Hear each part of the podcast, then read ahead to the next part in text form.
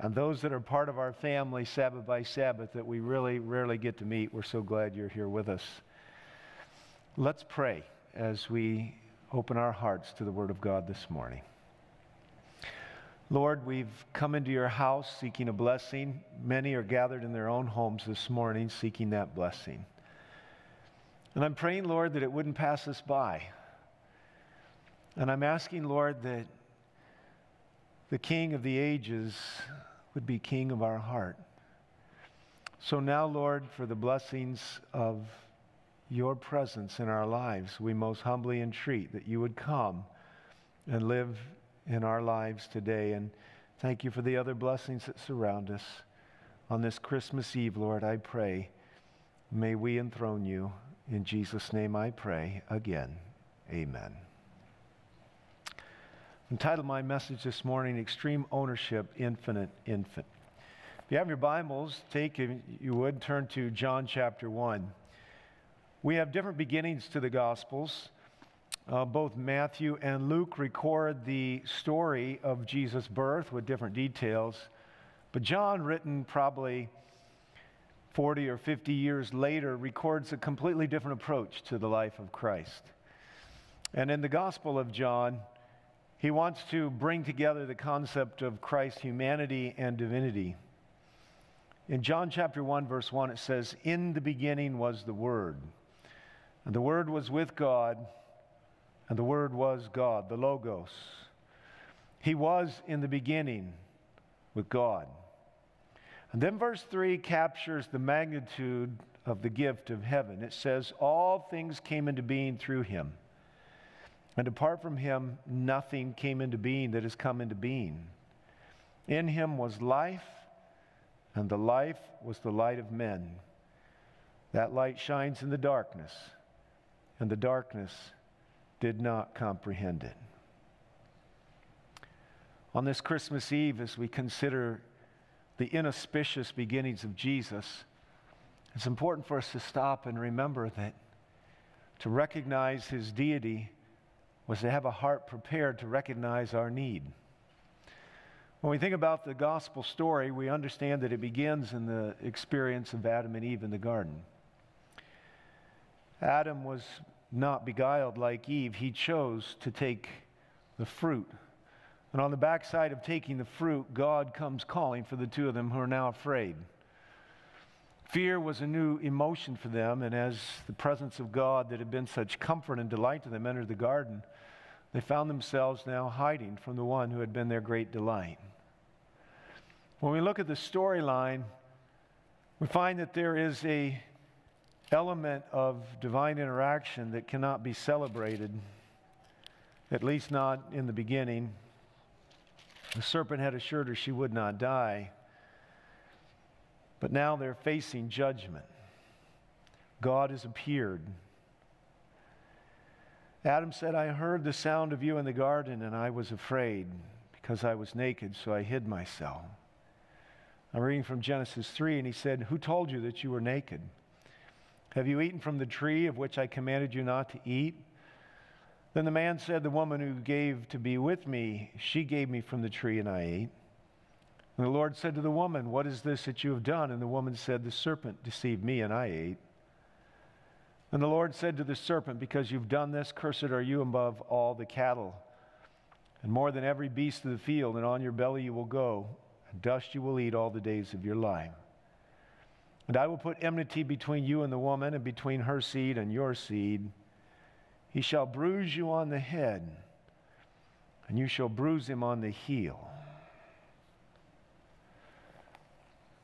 Embedded in this story of divine animosity and enmity is the hope that is impearled in prophecy and in song and in Holy Scripture.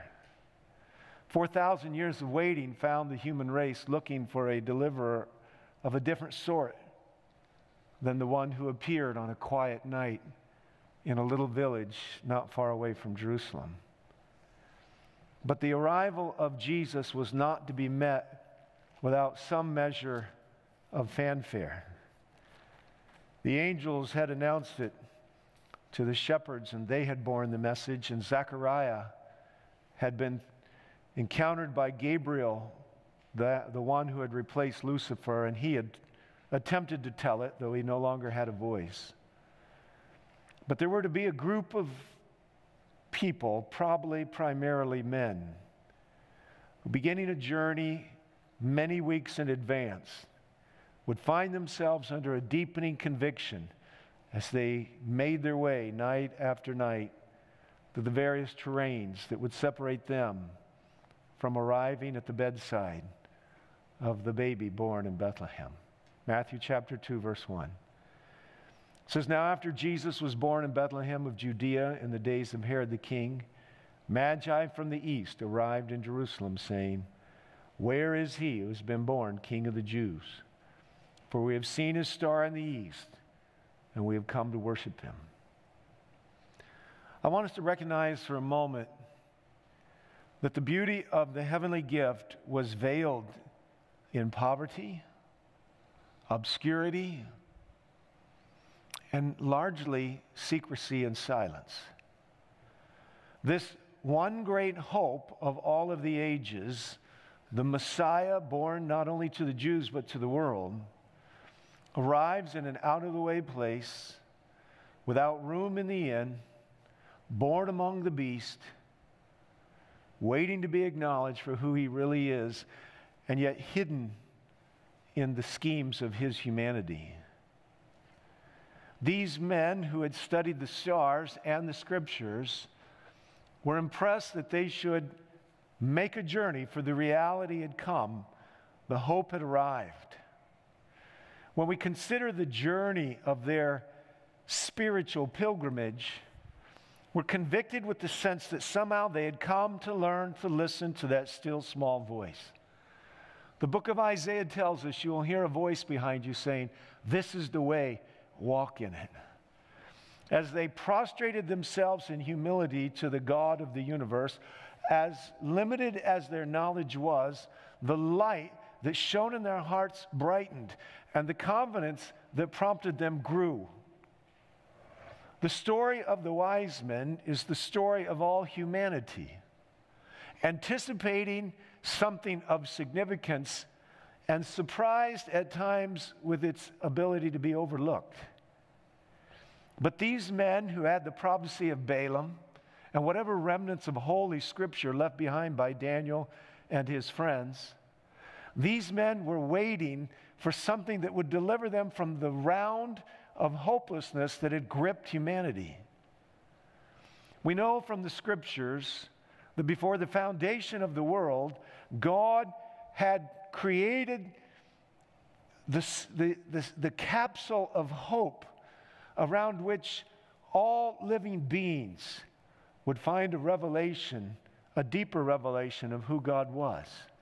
Before the foundation of the world, Christ had committed to the protection of freedom of choice at the high cost of the sacrifice of his own life.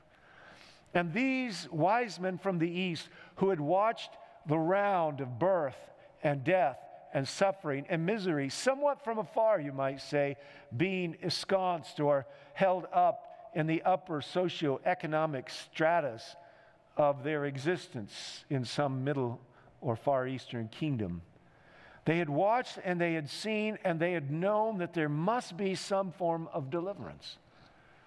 The stars in the night sky had displayed the awesomeness of creation and creation's creator.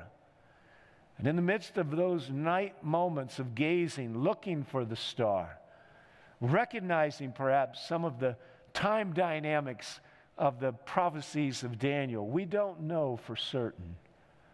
But somehow they sensed the time was near. And when the star appeared in the far sky, they began a pilgrimage. That star led them by night to the city of Jerusalem. When Herod the king was encountered by this divine entourage, he was greatly distressed as a very cruel and insecure monarch. And the city was stressed with him. Verse 4 Gathering together all the chief priests and the scribes of the people, he inquired of them where the Messiah was to be born. Prophetically, it was understood that this would be Bethlehem Ephrathah, Bethlehem of Judea. For this is what had been written by the prophet, and you, Bethlehem, land of Judah, are by no means least among the leaders of Judah, who will shepherd my people Israel. Herod secretly called the Magi and determined from them the exact time the star appeared. And he sent them to Bethlehem and said, Go and search carefully for the child, and when you have found him, report to me, so that I too may come and worship him. And hearing the king, they went on their way, and the star which they had seen in the east reappeared and went on before them until it came and stood over the place where the child was.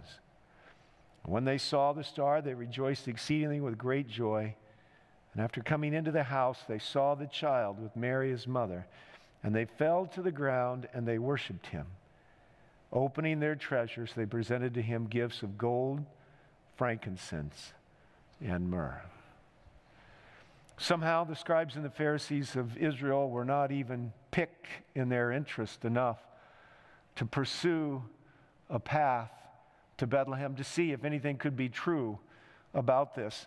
And yet, these wise men, ignorant and heathen by the standard of the religious leaders of their day, could sense in the midst of the simplicity of this life the infinite infant. Take your Bibles, if you would, and turn over to the book of Second Corinthians. Second Corinthians chapter 5. The story of this gem impearled in the ages and yet easily overlooked. Paul, in writing, will remind us in verse 10 that we must all appear before the judgment seat of Christ, so that each one may be recompensed for his deeds in the body according to what he's done, whether good or bad. Therefore, knowing the fear of the Lord, we persuade men, but we are made manifest to God. And I hope that we are made manifest also in your consciences. There's something about the encounter with the living God that involves a voice that must be recognized in the silence of our own minds. It is this prayer of Paul's that we might be also made manifest in your consciences. I want to talk to you for a few minutes about how the wise man could proceed with confidence and how Paul could hope and pray that the same still small voice speaking through the conscience would awaken many others to make this similar journey. The reality of judgment was one that the wise men recognized in their sphere of experience. They understood the great creation and what little of the oracles of God they had declared. There was an owner of the world, there was a creator of the universe, and that they themselves were created subjects. They made this journey based on the deepening sense of the voice and the conviction that came to them. And Paul, appealing to his, his journey with the Corinthians, is appealing that this same voice will be made manifest in the hearts and in the consciences of his listeners. On this Christmas Eve, I'm certain that the work of God is going forward with the same kind of compelling confidence to those that may have wandered away from the simplicity of the journey of the Magi. I'm certain on this Christmas Eve that God is speaking and commending himself to the consciences of many who, for some reason, taking their eyes off Jesus, have been discouraged with someone who's taken the name Christian or the church or with themselves as they've wandered into the arms of materialism and meaninglessness. But Paul is appealing to that same still small voice that somehow that voice will be made manifest in the consciences of his listeners. And this morning, I'm speaking on behalf of the living God to remind everyone that this is the infinite infant. This is the one, though veiled in poverty and obscurity and humanity, is still the Lord creator of the universe by which nothing came into existence. Verse 12 of 2 Corinthians 5. We're not again commending ourselves to you, but are giving you an occasion to be proud of us that you'll have an answer for those who take pride in appearance and not in heart. This pride of appearance is what the scribes and Pharisees in the nation of Israel were looking for in the coming of Jesus, but did not find, and thus were disappointed and offended. For if we're beside ourselves, it is for God, and if we are of a sound mind, it is for you. For the love of Christ controls us. And having concluded this, that one died for all, therefore all died.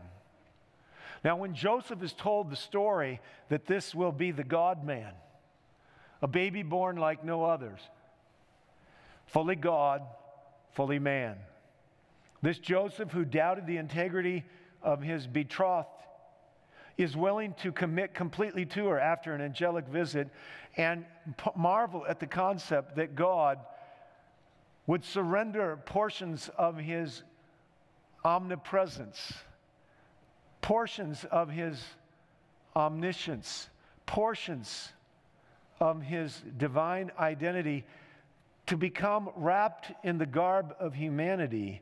But it is this very combination of what is divine and human that allows the human experience to enter into the divine payment that would create the redeeming opportunity, the hope, the love, the living opportunity for every human being.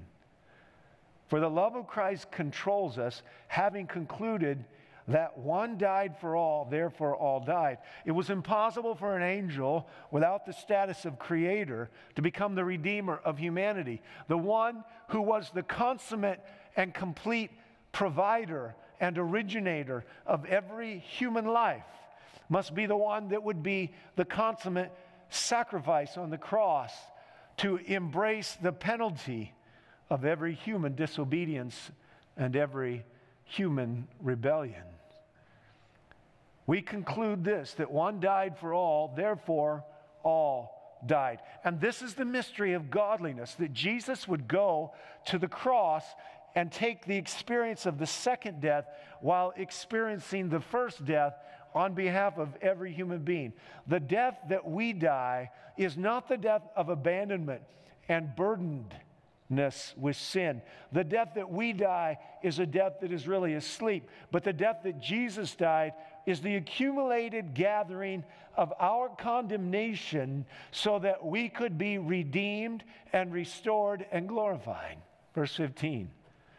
He died for all, so that they who live might no longer live for themselves, but him, for him who died and rose again on their behalf in Christ is the corporate experience of the entire human race, taking to the cross their guilt, their shame, and their condemnation, bearing in the separation from the Father that which Christ would save every human being from at the end of probation, when the divine city comes down and there is no longer the hope of turning to the heart of grace and compassion. Yes, Jesus Christ carried to the cross in the conglomerate and exhaustive, in, in the, the complete gestalt or whole of humanity, all of the damnation that was associated with the rebellion that begun in heaven was brought to the earth. His death for all, encompassing only as the one who could encompass for them the pain, the separation, the suffering, the penalty in hopes that they would no longer live for themselves, but for him who died and rose again on their behalf. Praise God. Therefore, from now on, we recognize no one according to the flesh. Even though we've known Christ according to the flesh, yet now we know him in this way no longer. What is Paul saying? While Jesus became a human being, he was still retaining his godhood. And in the experience of divine creator permission and ability, he takes to the cross and to the grave the penalty of our sin. And the new price that's placed on the human being is the price of the divine nature and person of God. And no one is no longer known in their fleshly value and in their fleshly place in the experience of the universe, but now all have placed upon them the imprimatur of the high order of heaven's value as we see the gift of God, God Himself, shed to give them new status, new worth, new hope, and new being. Verse 17 because this new reality is ours, because this divine transaction of the infinite infant on a journey to the cross has taken place, therefore, if anyone is in Christ, he is no longer what he was or she was. He or she is now a new creation. The old things have passed away. The new creation has taken place. The new birth, the new hope, the new ways. Behold, all things have become new. Now, all these things are from God, who reconciled us to himself through Christ and gave us the ministry of reconciliation. Namely, that God was in Christ reconciling the world to himself, not counting their trespasses against them. And he's committed to us the word of reconciliation. Let's make sure we understand. Because Christ took all of my sin, because Christ bore the penalty of my disobedience and my rebellion and my love of self to the point of participating in the human experience of the crucifixion of Christ, of God, because Christ has taken all of these things and owned them himself. He who knew no sin becomes sin for us because he takes everything about me that is repulsive and repudiates my place in the heavenly kingdom and legitimates my place as a rebel worthy of death because Jesus owns all of this as my creator, as the one who spoke all things into existence, because he actually takes what is mine to give me something that is his He's asking me now to take what is His, which is a burden that other might understand, and be the agent of reconciliation to a lost world. Verse 20. Therefore, we are ambassadors for Christ, as though God were making an appeal through us. And we beg you on behalf of Christ, be reconciled to God.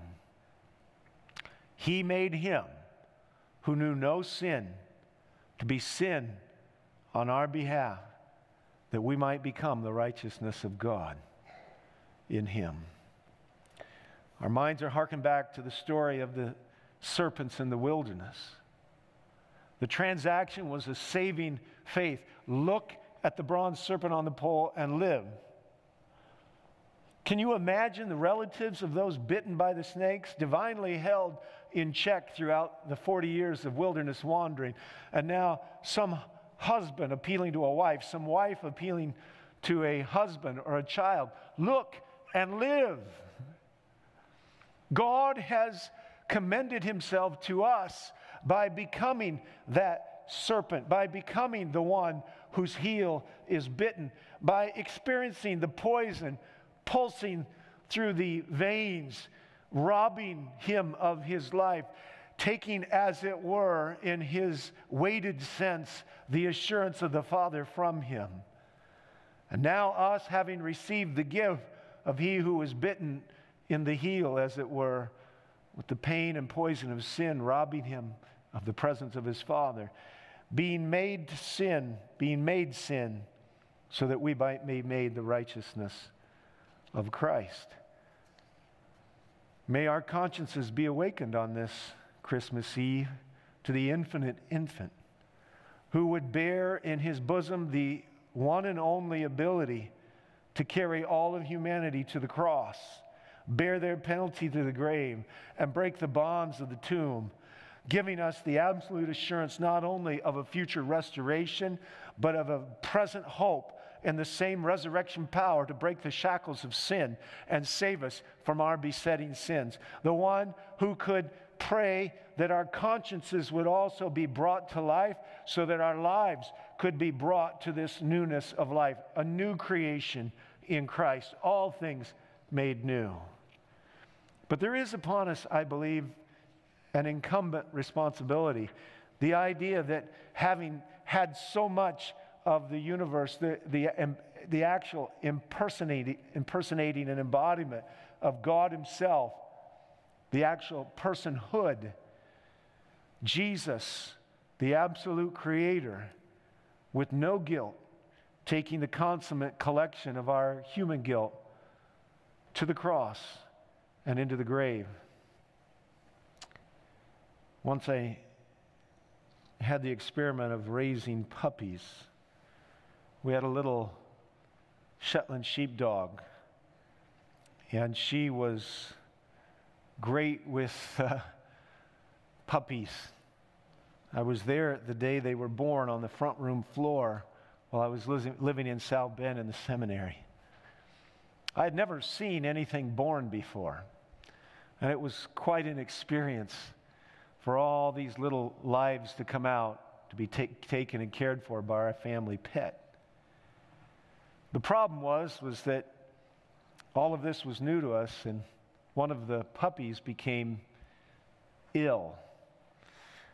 And I can remember as my heart was given to care for this mother and her little charges, how we were willing to spend all the money that needed to be spent to take them to the veterinarian for care, and how our hopes of augmenting our meager rations while I was in seminary evaporated because we couldn't bear the thought of seeing any one of them suffer or die, and sleeping there on the kitchen floor with that little dog that didn't seem to get better.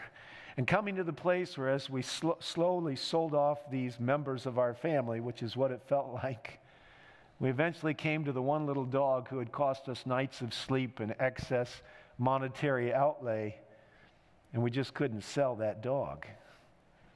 Some little vestige of what the great investment of heaven was like in the redemption of men.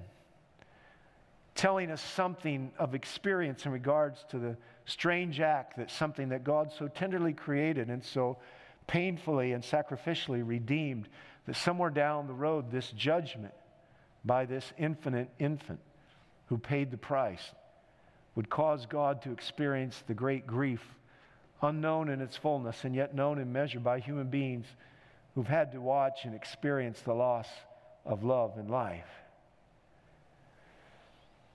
What does it mean to have extreme ownership?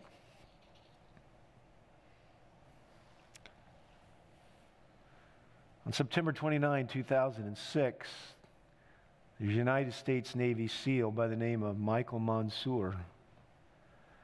He was on what would have been his last deployment in Ramadi. He was a machine gunner. It wasn't unusual for him to carry 100 pounds of ammunition in 100 degree heat. He was part of the Delta platoon. He was a very young man. And for five months, he had served in the reconquering of this insurgent held city called Ramadi. On this final encounter that would enact great heroism, which was nothing unusual for this Michael Monsoor, for he had already received the Silver Star and the Bronze Star. He was engaged in a firefight with four insurgents. They withdrew to a rooftop, and there on that rooftop, he and his three fellow SEALs were engaged in a firefight for their life. Unfortunately, the civilians in the city were on the side of the insurgents, and they blocked off the city streets, and there was no assistance for these four people on this rooftop. And there, engaged in a very difficult and trying moment, these men were seeking to beat back the attack of the insurgents and take just one more city block. This would be the last encounter for Michael Monsoor as he was there on the rooftop in the exposed position, but close to the stairwell from which he could escape should he so choose. As the sound of the bullets, the smell of the gunpowder, and the dust in the city streets was all around him he felt something hit his chest. He turned quickly to see that it was a grenade. And the grenade had fallen onto the rooftop where he and his friends were likely experiencing their last few seconds. He yelled out, grenade, and then immediately fell down onto the top of it. The explosion would take his life, but not without 30 minutes of extreme suffering.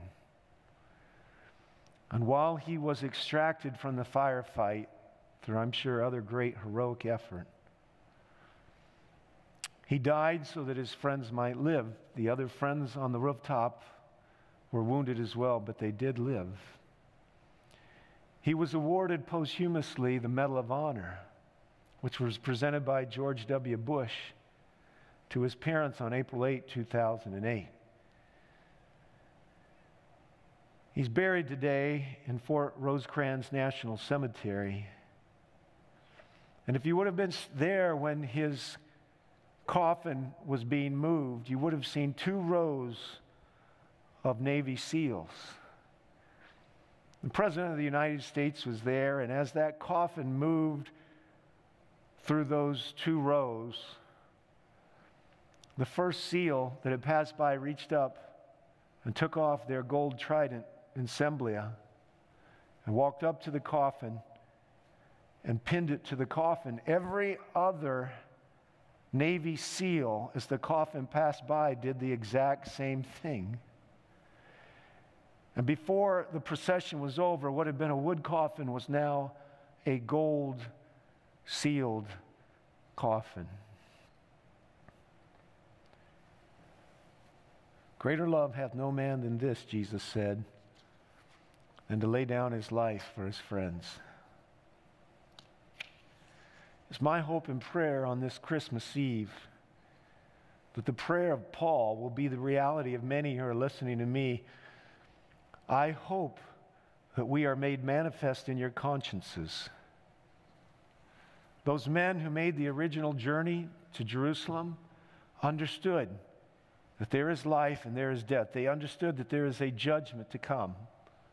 And they understood that God Himself would make Himself the sacrifice on this Christmas Eve, it would behoove us all to take a few moments and look into the night sky and realize that He who spoke them into existence came in obscurity and poverty. He was ignored and rejected. The darkness couldn't perceive the light. This was not a journey that happened in a moment. It was many little decisions over a period of time to where the very image of God would be rejected in place of the idol of their expectations and hopes that somehow served themselves. That infant lying unacknowledged by the masses and certainly the religious and political establishment of the day was the only infinite infant ever to be born. He would be the deliverer, the Lamb of God that would take away the sins of the world. And this morning, God wants us to understand the message of reconciliation that comes to us through His own gift, through the choice to protect our choice, to be able to choose. And the devil is working hard to make sure that self interest will get in the way and blind us to have no desire and no vision to see what's been done for us so that we might be reconciled and a part of the ministry of reconciliation. If you've already made that decision and you're listening to me, you have become the instrument of reconciliation to a lost world who needs to hear the story. Your churches must be refocused around the story being told. Our lives must be refocused around the story being lived and told. That the infinite infant has paid the infinite price that we might be restored to our place in the heavenly family. Wonder, O oh heavens, on this Christmas Eve, might our consciences be awaked, awakened, and might we have a new degree of ownership to the ministry of reconciliation that's been given to us and the reception of Jesus Christ. Our time, our talent, our treasure, our all. May God bless us on this Christmas Eve. May we realize that Christ was born for us. And may we give our hearts completely to Him. May our consciences be awakened and set free by the gift and the divine obligation. Christ the babe was indeed born for you the infinite infant. May God bless you on this Sabbath Christmas Eve. May we remember that the one who spoke the worlds into existence was laying in that cradle. Went all the way to the cross, came out of the grave, is now mediating on our behalf, seeking to vindicate us in the heavenly judgment, and hoping that we'll take the message of hope to those who also must someday face that same judgment. Christ the babe, born for me, Christ the babe, born for you. I'm asking on this Christmas Eve that our hearts would be paused long enough to be in touch with the God of the universe who's awakening our conscience and reminding us that no matter where we are and what phase of life, there is an end. But praise God, because of Jesus, there is a new beginning, and that new beginning can be now. We can be new creatures in life. As Jesus paid the price of the second death, we can know the joy of the second life brought to us by this new birth. The great suffering and sacrifice of Jesus Christ, unacknowledged and un- unlauded by men, and yet adored by angels and by so many millions of human beings who've come to recognize the great bankruptcy of their own soul and the great riches of value placed upon them by the actions of heaven and of Christ.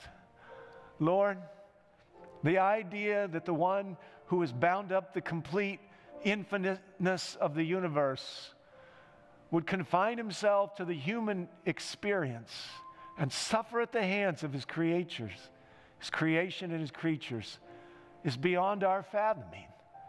But I'm praying, Lord, today, awaken our conscience to the ministry of reconciliation, the great obligation that's upon us to dedicate our life and our talents to letting the rest of the world know a story like no other.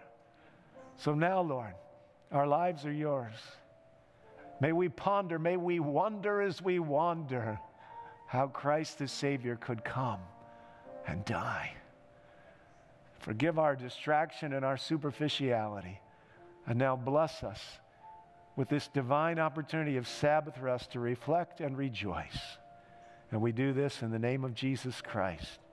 Amen. I want to thank you for joining us online, for the few that have gathered here. May we take advantage of this blessed Sabbath where we anticipate a celebration of the incarnation. To remember, that he who spoke the worlds into existence has spoken new life into our hearts. And if you haven't let him yet, let him. May God bless you. May you have a Merry Christmas. And may you recognize the great value that is now yours. Heaven has placed its complete treasure amidst the human race and hopefully in your heart. God bless you. Have a blessed Sabbath. And thank you for joining us for Village at Worship.